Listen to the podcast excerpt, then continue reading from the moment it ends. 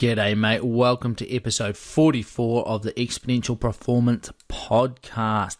In this episode, we're looking at how to prepare yourself to race in hot conditions when it is currently winter where you live.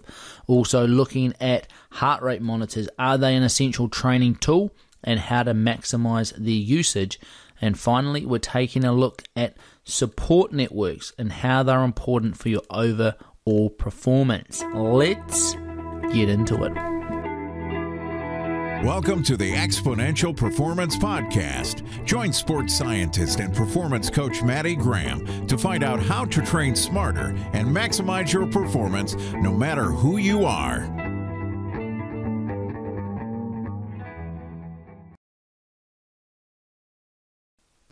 G'day, mate. Welcome to the Exponential Performance Podcast, episode number 44. Now, apologies for all of those people who have noticed I have been a little absent lately from the podcast and there hasn't been an episode put out for a while. Here in Wanaka, New Zealand, it is getting into the full swing of the winter season. And for me, that means a lot of work for uh, the New Zealand Winter Olympic snow sport team that I do strength and conditioning work with. So I've been flat out um, in the gym with those guys doing their preseason training, as well as a lot of endurance athletes starting to think seriously about summer again.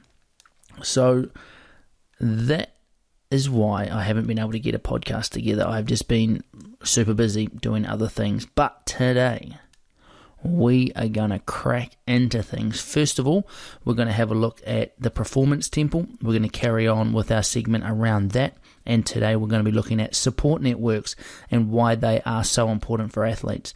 And then I'm going to be tackling two subjects about the first one about heart rate monitors and do you actually need a heart rate monitor? Are they an essential training tool?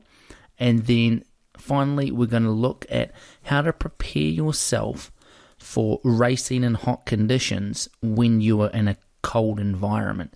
So if you're in the New Zealand winter, what do you have to do to get ready if you're going to the northern hemisphere to train or to, to race, sorry, in the northern hemisphere summer? So without further ado, let's crack into the Performance Temple Support Network section.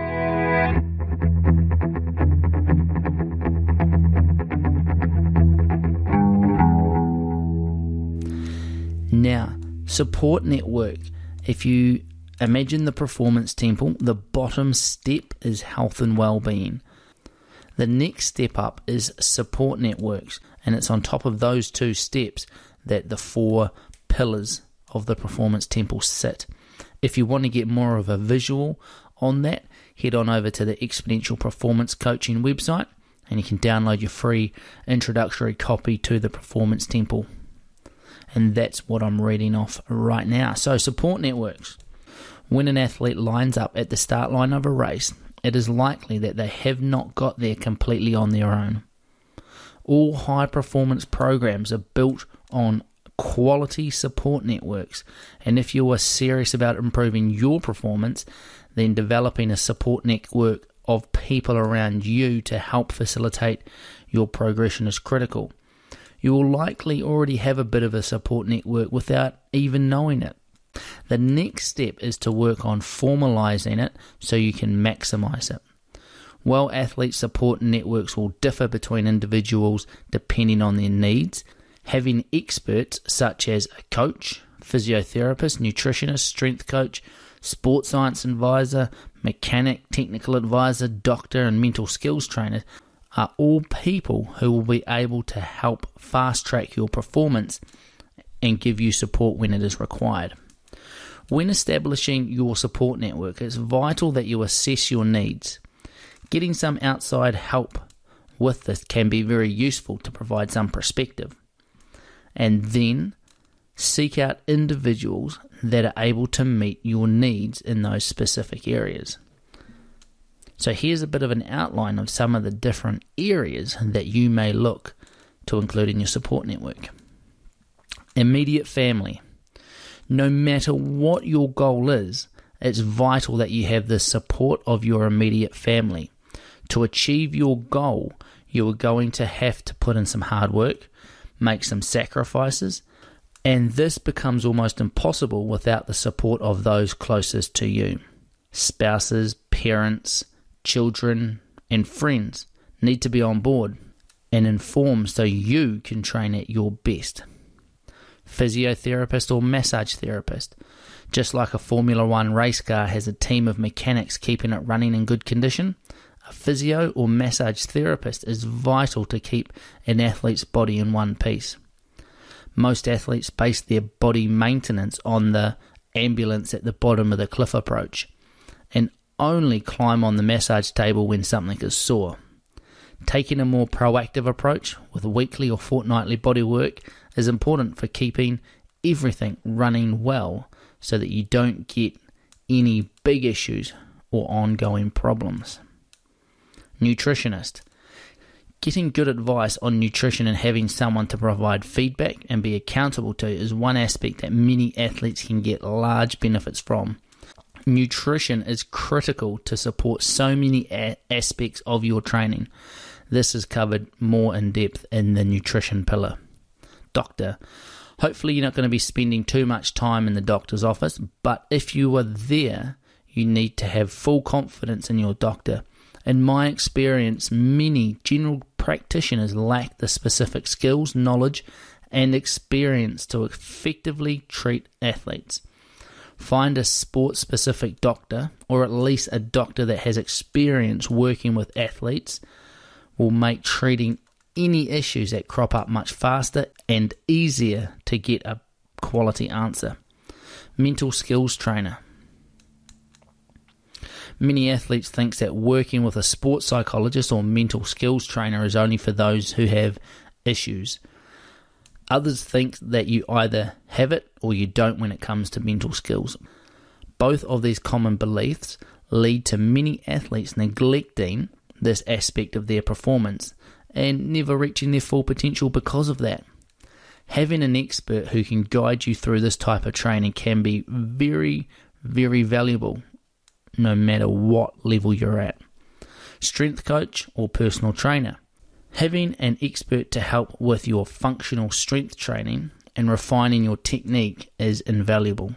A strength, a specific strength and conditioning coach should be your first bet but you may have to settle for a personal trainer. While personal trainers are a dime a dozen these days, good ones are very hard to come by. Look for one who has experience working with athletes and sport specific conditioning. Sports science support. There are big gains to be made through good application of sports science principles. Having an expert that can help you improve aspects of your performance based on research, can help you shortcut a lot of trial and error and take a lot of the guesswork out of your training. And finally, the coach. Depending on the experience and expertise of your coach, they may, may fill none or many of the roles that we've just talked about. It is also important that your coach is also in contact with the others in your support network so they can keep their finger on the pulse, so to speak. The flow of information and cooperation between these people is important, so all of their individual work and support is aligned in the same direction. As an athlete, it often comes down to you to coordinate this network. All of these people will need your permission to share your information between each other but it is important for your success. Most importantly, your coach needs to be in contact with these other, other people so they are able to maximize your training program. This way, even if the contact between the coach and the athlete is impeded, the most important updates get to the coach. For example, there is no point a physiotherapist instructing an athlete to rest or train in a certain way due to an injury, and then the coach planning something completely different that is counterproductive to the athlete. For some reason, many athletes don't like to reveal everything to their coach. I have experienced this firsthand with athletes hiding injuries and illness. If your support network has direct contact with each other, then they're able to give you the best support. Remember, everyone in your support network has your best interests at heart and wants you to succeed. And then following that, there is a wee diagram of the athlete and the coach and two way information or communication between them, but then also communication with the athlete, with their physio, doctor, strength and conditioner, nutritionist, mental skills trainer, sports scientist, and then also communication between all of those people and the coach as well. Feeding back that information to the coach so that they have a good grasp of what's going on. So, support networks is something, like I said, is something that's often overlooked. But if you look at any elite athlete, then they always have a really, really tight support network around them. Whether that be just friends and family and supporters, or their coach, then their physio and their doctor, whatever it might be. The key thing is to start to formalize your support network a little bit and start to try and get that share of information going. It's really, really beneficial for a coach to have communication with your physio, for example, or your physio simply to send your notes through to your coach uh, after a treatment session so that they get an update from the physio about where you are. And it's not that an athlete may always hide information from their coach, but they may not see it relevant to tell them, or the physio may have used language that the athlete doesn't understand but sending the notes through to the coach, the coach may have a better understanding of the anatomy and the physiology of it all and, and are able to understand it. So just have a bit of a think right now. What is your support network like at the moment? Do you have people supporting you? Do those people communicate? Do you communicate the information from them to uh, the other people? How does that all seem to work?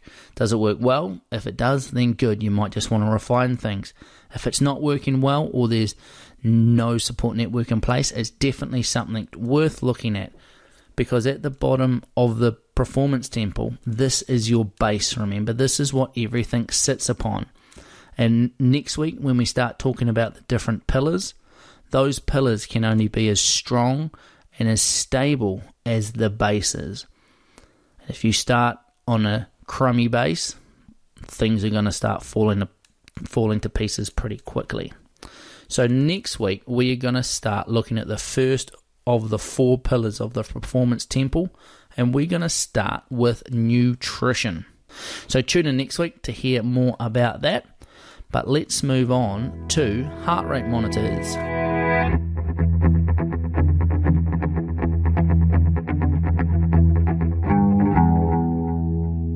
So, this is a question I get almost every time I start working with a new athlete. Uh, if they don't have a heart rate monitor, it is do I need to get a heart rate monitor for my training to be effective? And I think they always expect me to say, yes, you have to get a heart rate monitor for this to be effective. But the thing is, is that it, it's not always an essential training tool. And here's a couple of reasons why. And then I want to talk about how you can get the most out of your heart rate monitor because hopefully that becomes a little clearer as we go. So, the first thing is I'd say is no, a heart rate monitor is not an essential training tool. It's a very good training tool if it's used correctly, but I wouldn't say it's an essential training tool. For the reason is is that we have been training without heart rate monitors a lot longer than we have been training with them think back in history, all of the great endurance athletes that there have been, we have, you know, they have been training for so long without heart rate monitors and sometimes without even wristwatches. Some of our great Ironman athletes have been known not even to wear a watch, and and they are still able to smash it, and the records are still similar to their what they are today. So I don't think heart rate monitors have made a huge impact on, on training. It's definitely changed the way we train and the metrics that we get, but you can still train effectively without them. The second thing I'd say is that most people who have a heart rate monitor don't maximize uh, the usage of it or even get any functional use out of it. And all it ends up becoming is an expensive wristwatch or a very expensive cycle computer. So the key thing is to know is that just having a heart rate monitor will not make you better. And I came across some really interesting stats. So, heart rate monitors come in under a category called wearables. Okay, wearables, things that you wear. It includes a bunch of different things like uh, eyewear, uh, body cameras, watches, uh, tokens, clip on jewelry, that sort of thing, wristbands. But under fitness and activity sports trackers, it was I found this fascinating. In 2016, 61 million wearable devices, wearable fitness devices, were sold worldwide. That's a huge number, and it is a very lucrative business. In 2016, fitness and activity trackers and wearables were worth $3.8 billion. That's unbelievable. $3.8 billion. And that there is uh, projected to rise with fitness trackers uh, increasing to 187 million in 2020, the number of these sold worldwide, and the estimate is to increase to $6 billion a year in 2020. So, wearables and fitness trackers are a, big topic at the moment. It used to be sort of two companies that did heart rate monitors that endurance athletes used, that being Polar and Garmin. Now it's blowing out, and there's so many different um, brands out there that endurance athletes are getting their hands on, uh, which is cool. Great to have a diverse market, but just having one of these things doesn't necessarily make you better. The interesting thing about these 61 million fitness and activity sports trackers sold in 2016 is that the majority of people don't know how to maximize their usage when it comes to maximizing fitness goals. Okay, so they go out and buy one of these things, they put it on their wrist, they start it when they go out for their session, they stop it when they get back. They look and say, Oh, look at my average heart rate over this session, or I got up to this speed if it's a GPS. But they don't actually use the information to help progress their goals. So, here are some critical points to get the most out of your heart rate monitor. So, the key thing with a heart rate monitor is monitoring your training intensity. This is how hard you train. Now, with heart rate monitors, the whole idea is to set your training zones up so that you know how hard to train to get specific physiological adaptations depending on what the aim of your training session is.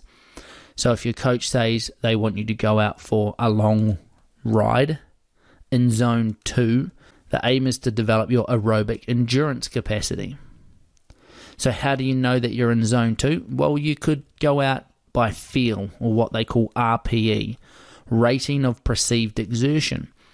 Now, you could go out without a heart rate monitor and, and just go out on feel and aim to feel like you're riding at a steady pace that you could talk to your neighbor if you were riding with them and hold a conversation.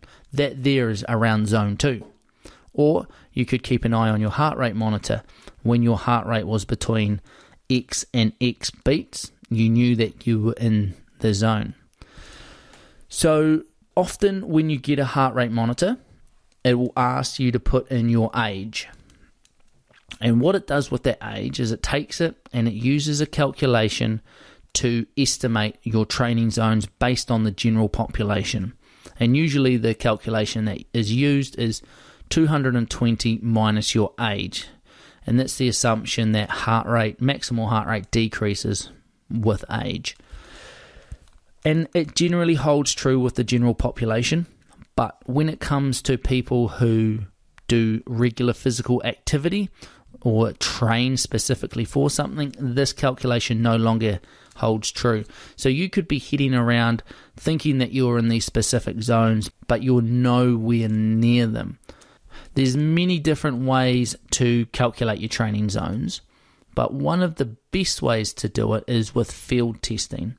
And I talk all about this in an article that I wrote over at the Exponential Performance Coaching blog, and it compares different ways of calculating heart rate training zones from the gold standard of lactate threshold testing through to field testing through to uh, age based calculations.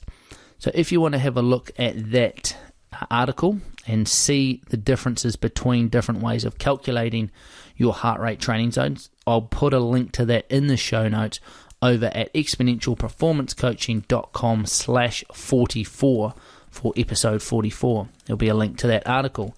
But a long story short, the best way that you can get out there and get some really accurate heart rate training zones without having to fork out money for uh, lab testing is to do a field test. Just go out, do a field test, and I've talked about these before, and and use those, use that number there to base your heart rate training zones off.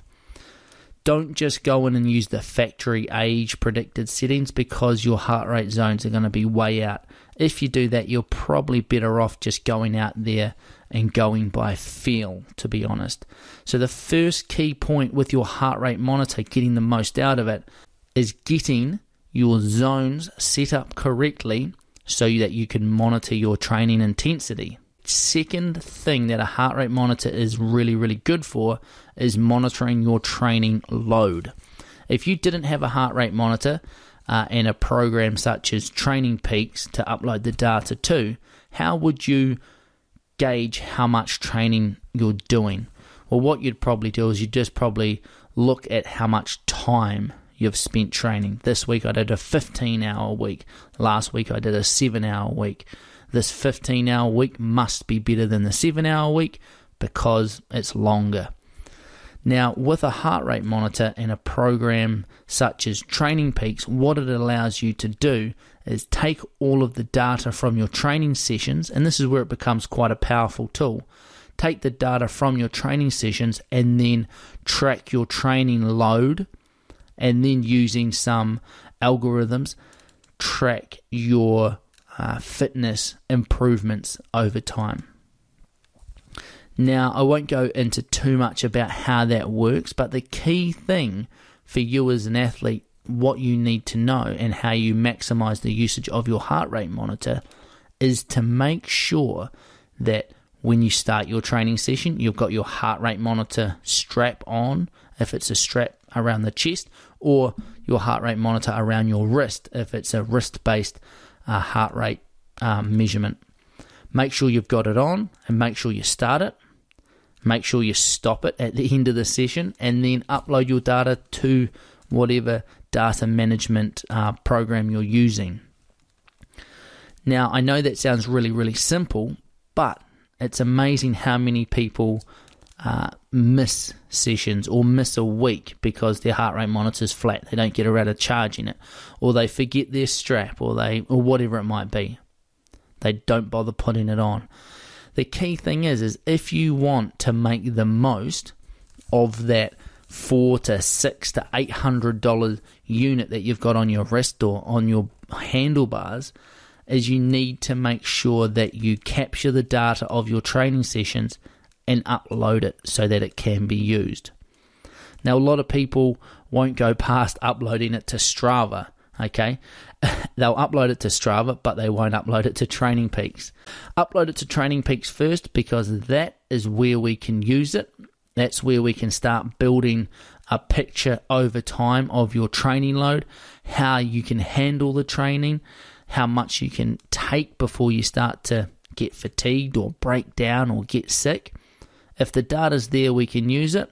If it's not there, well, then we can only but guess and that heart rate monitor that you spent all that money on becomes a little bit of a waste of money. So, two key things monitor your training intensity by getting those zones set up. Second of all, monitor that training load by making sure you capture the data and then upload it to your Training Peaks account. Now, one other question I always get with heart rate monitors, uh, especially the new ones coming out, is the training effect or the recovery times on heart rate monitors.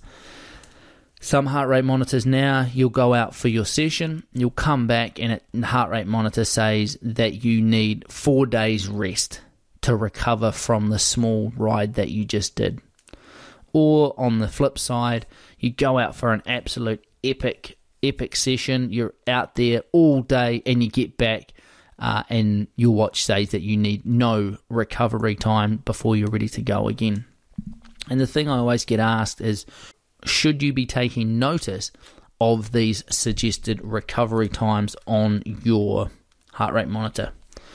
Now, there's a couple of there's a couple of things that we need to understand, I guess, is that it'll often be really high over the first few sessions, as in you'll need it'll say that you need four days to recover from an easy run.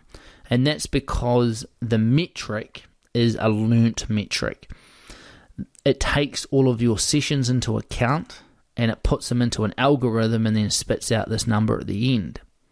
When you've only done one or two training sessions, it doesn't know uh, how much you can handle. It's kind of like your training zones. It needs to have, it needs time to gather data to make predictions.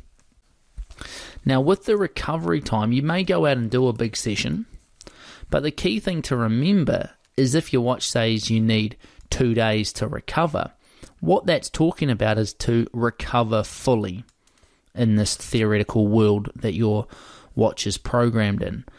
And remember, full recovery is not always the goal in training. Okay, I'll say that again. Full recovery between training sessions is not always the goal in training. Often we focus on a cumulative load over the week or even over two or three weeks with the idea of progressively fatiguing the body so that when we have a recovery phase or a recovery week, that is when we want the body to recover. We don't necessarily want the body to recover between Monday's session and Tuesday's session. I'll often plan sessions for athletes where I will purposely make them fatigued on Saturday, for example, and on Sunday I'll put a fatigued hill ride in their program. And I know that training session won't be super high quality in terms of intensity, but what I want them to do is go out and ride on tired legs. However, you would never want to do that if the Sunday session was meant to be a super high quality interval session. So your watch is programmed in a certain way. It doesn't know what your aims of your training are. And all it's doing is taking the numbers from your training session and then putting those numbers into an algorithm and that it's been programmed for and then spits out this magical number. So, would you take much notice of it? I would say not really. Now, there are functions on some heart rate monitors that take into account the training effect on the aerobic and the anaerobic energy system. This is kind of related to those training zones, how much time you spent in each training zone. And often, what it'll do is it'll pump out a training effect on, say, a scale of 1 to 5 uh, this five being high, one being low. How effective was your training? And you may find that your training often isn't very effective based on this model, as in you're getting a lot of ones or twos or threes. This training effect score is kind of based on EPOC. And if you can remember back to episode 40, we talked about EPOC, and it's just to remind you that stands for excess post exercise oxygen consumption. And if you can remember back to the EPOC uh, podcast, we talked about how the longer or the harder a session is, the greater the EPOC is.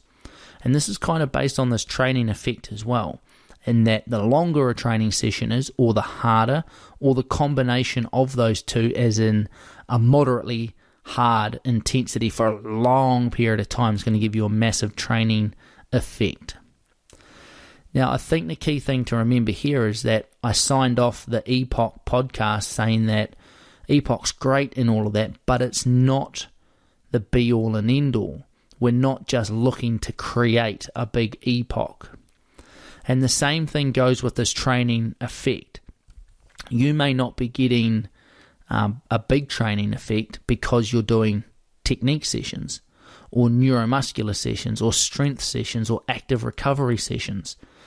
So, sure, the training effect might be low, but you might be ticking all of the goals and all the aims of your training sessions, even though the training effect on the watch is saying that it's a low effect. Okay, so just remember that the training effect is not the be all and end all, and that the recovery indicator of how much time you need to recover, again, doesn't know what the aims of your training block are and it's looking at the time to full recovery between sessions. And remember, full recovery between sessions is not always the goal of training. So, there you have it. Is a heart rate monitor an essential training tool? No, you can train effectively without it. Is it a, a helpful training tool? Yes, if you use it correctly. The key things that you need to know are getting your zones set up so that you can monitor your training intensity effectively. And you need to make sure that you record your data and upload it to a data management system such as Training Peaks so that you can monitor your training load. If you're doing those two things well, you are going to be getting the most out of your heart rate monitor. Don't be like a lot of those 6 million people that buy fitness devices each year and don't fully know how to use them to maximize your fitness goals. And then recovery times and training effect. Feel free to use them. They're probably, if you're training by yourself without a coach, they are probably a good thing to guide your training, especially if you're just looking at improving your general fitness. If you're looking to take things up a notch, improve your performance a little bit more, you've got a coach uh, and you're working to a specific training program, your watch does not know what the goals for the week are. It doesn't know what the goals of the session are. All it's doing is basing some assumptions on some pre programmed algorithm. So don't take too much notice of them or take them with a grain of salt and know why they are saying what they're saying and how they are impacted by the training you're doing. I hope that is helpful. Send me through any questions about heart rate monitors if you have anything else to add. Moving on to preparing for hot conditions when you're living in a cold environment.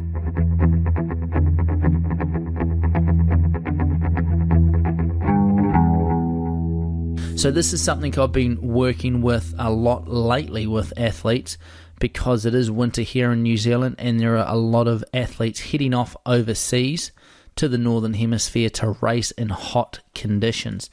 So, how do you prepare yourself to race in hot conditions when it is the middle of winter where you live? So, some of the key things to understand before we take a look into this a bit deeper is that why is racing in the heat hard? Okay, why is racing in the heat hard? Well, when you have a look at it, the body has an internal cutoff temperature. Once your body temperature gets much above 40 degrees, and remember we're starting at around about 37 and a half, depending on what your pre-race uh, cooling strategies were.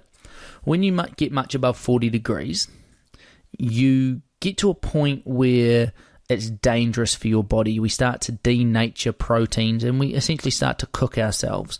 So, if you've ever done any experiments were in a sports science lab in the heat, they will always stop the experiment or the trial when your core temperature gets to 40 degrees because above that temperature starts to get a bit dangerous and ethically they can't keep going. It's written in their safety procedures, so to speak. So as your body starts to get hot, it gets to a point where it'll your body will actually start to slow you down because you're getting too hot and it doesn't want to cook itself. You've got inbuilt mechanisms that will slow you down so that you don't continue to push yourself. So when we are exercising in the heat, the body is working really, really hard to keep our body cool, to keep away from this temperature point that everything starts to shut down. So if you can think about a radiator in a car, and in our body, our radiator is our is our blood and our skin. So when we start to get hot, what happens is our coolant, our blood starts to get directed towards our skin.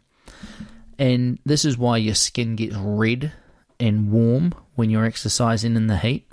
What happens is all the blood vessels in your skin open up and the blood flows to the surface so that the heat can then be uh, exported out of the body either via evaporation through sweat or convection through wind flow. So, as the body directs the blood to the skin, that means there's less blood going to the working muscles, which isn't ideal because the working muscles need oxygen. So, as you direct more blood uh, to the skin to help you keep cool, which is one of the main priorities of the body, keeping cool so we don't cook ourselves, then less and less blood is in the muscles to fuel the exercise. So, what we need to do is to improve the system, so to speak, is we need to put more coolant in the radiator. And that is blood volume. We need to expand, expand our blood volume so that we have more ability to divert coolant to the skin to release the heat, but still have that blood going to our muscles where it's able to keep our you know our engine engine running so to speak. So when we are looking at improving our ability to race in the heat through acclimation what we need to do is improve our blood volume. And it's not so much the red blood cells that we're worried about, it's the plasma volume, the liquid component of blood, the clear fluid that the red blood cells sit in. If you just improve your plasma volume or increase your plasma volume, it will improve your performance in the heat on its own without any increase in oxygen carrying capacity. So, how do we do that? It's actually relatively straightforward. What we need to do is expose the body to a heat stress. And the reason we expose it to a heat stress and the reason that that increases plasma volume afterwards is that the body sweats and it, it's challenged from this hot environment and it says, All right, I need more plasma volume. And what it does is it produces more plasma volume. You've got more coolant for the radiator. And so, how do you do that? The first thing most people think of when they think about trying to prepare themselves to race in hot conditions is to train in hot conditions. Well, that might not actually be the best way to do it because as soon as you start training in hot conditions, your training performance actually decreases. You get really hot, you have to slow down, it's, it's uncomfortable, it saps your energy, and it can lead to overtraining. So there's some really cool research that found that you can actually do your normal training session and then afterwards go sit in a sauna, and that will actually increase your blood volume on its own. So you're actually separating the two. You're still doing your normal training, but then you go sit in a sauna afterwards to get that heat exposure. And that's been found to improve uh, over three weeks you can increase your plasma volume by approximately 7%. And that actually led to a direct performance improvement of 2%. Okay? So, what you need to do is find a sauna. Now, that's all very well and good because sometimes finding a sauna can be quite hard. And when you read the research, it's over about a three to four week period before a race you need to complete about 10 to 12 sessions, which is about three or four a week. Now, if you're paying for a sauna, that can get quite expensive, and depending on the sauna location, it can be quite hard to be juggling training times and sauna bathing times as well. You need to be sitting in the sauna for about 30 minutes, okay? Now, the research showed that they did it just until the participants couldn't sit in there any longer, and that averaged out about 30 minutes. You can drink water while you're in there, drink as much water as you like. All you've got to do is sit upright in the sauna and stay in there as long as you can, or around about 30 minutes, or whatever you can handle. So that's been shown in the research to improve performance if you can't get to a sauna, what are some other practical things you can do? Well, you can train in the heat. So you can get home, you can put the heat pump on, crank the fire up, put some extra layers on, jump on the wind trainer, get on the treadmill, whatever it is, and start slogging it out. As I said, that is not great as it does decrease training quality to an extent. But as long as you're getting the training quality elsewhere, then those hot adaptation sessions do have their place, I believe. And a lot of the athletes I work with, this is one of the, the techniques that we use because often people don't have free access to a sauna. Or you can mix it up. You can try a couple of sauna sessions a week and then do a couple of your own home based hot sessions, so to speak.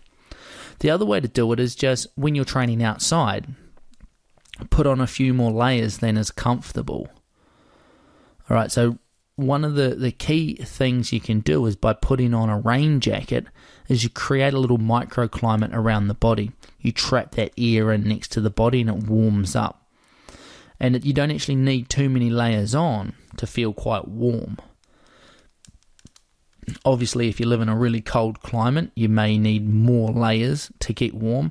But putting a hat on, putting a rain jacket on, it's surprising how warm and how quickly you get very warm. And if you just keep it on as you start to get hot, you're able to simulate that hot, uh, hot climate around your skin, and your body is going to adapt to that. It may not be as effective as the sauna, but at least it's starting to prepare not only you physically but mentally as well to handle that heat. So if you don't have a sauna, try some home based stuff with the fire or the heat pump going while you're training. Try some extra layers while you're out outside. And the other thing that's quite popular at the moment is hot yoga or Bikram yoga. And again, the research you know, there's not much research specifically on it for performance improvement, but again, it's that same concept. We're giving the body a hot heat exposure, and the body responds to heat by adapting, producing more blood volume, that sort of thing. So it's well worth a try. Uh, and even you could do it so that you train and then you go straight into a hot yoga class. It's probably it's not it's not going to get you the same adaptations as the sauna bathing because you're looking at the difference of, you know, 30 to 40 degrees in a hot yoga class to a sauna is 90 degrees. Okay, 80 to 90 degrees for your typical sauna. So the heat difference is a lot different. But what will happen is you'll end up spending longer in a hot yoga or a Bikram yoga class because they're usually about 60 to 90 minutes depending on what you know what class you're taking. So there are different options that you can do to help you uh, uh, acclimate if you are going to race in hot conditions. Some key things uh, around this is that following your hot sessions, you need to make sure that you're replacing the fluid that you lose from training and from the hot session if they're two different ones. And a good recommendation for this is to weigh yourself before and to weigh yourself after. Any weight loss over that time is fluid. And what you need to do is replace 150% of that, or 1.5 times of that body weight lost, in a fluid, uh, with fluid, sorry, that contains sodium. And the sodium is really important to maximize that absorption of the fluid into the body okay? And just some other safety precautions. It's really important that if you feel faint or unwell during heat training, that you get into a cool environment and cool yourself down. Uh, if you are going into a sauna, make sure that you've got someone in there with you, okay? A spotter, so to speak, so that you're not going to go in there by yourself and pass out because of the heat. Also, if you've got a heart condition, kidney disorders, or you're prone to fainting, you're pregnant, or you're on medication, or have any other health complications, this type of training is not recommended. Uh, and just be super careful. You undertake this sort of training at your own risk, obviously. Uh, but if you are looking to prepare yourself to train, or sorry, to race in a hot environment, doing some sort of heat acclimation is highly recommended. So that's pretty much all I've got for you today. If you've got any questions, as always, please send them through either on an email or you can catch me over on Facebook or head over to exponentialperformancecoaching.com slash ask and send me through a voice message and I will do my best to get you an answer so that you can train hard but most importantly train smart. That's all for episode 44 today and I will talk to you next week.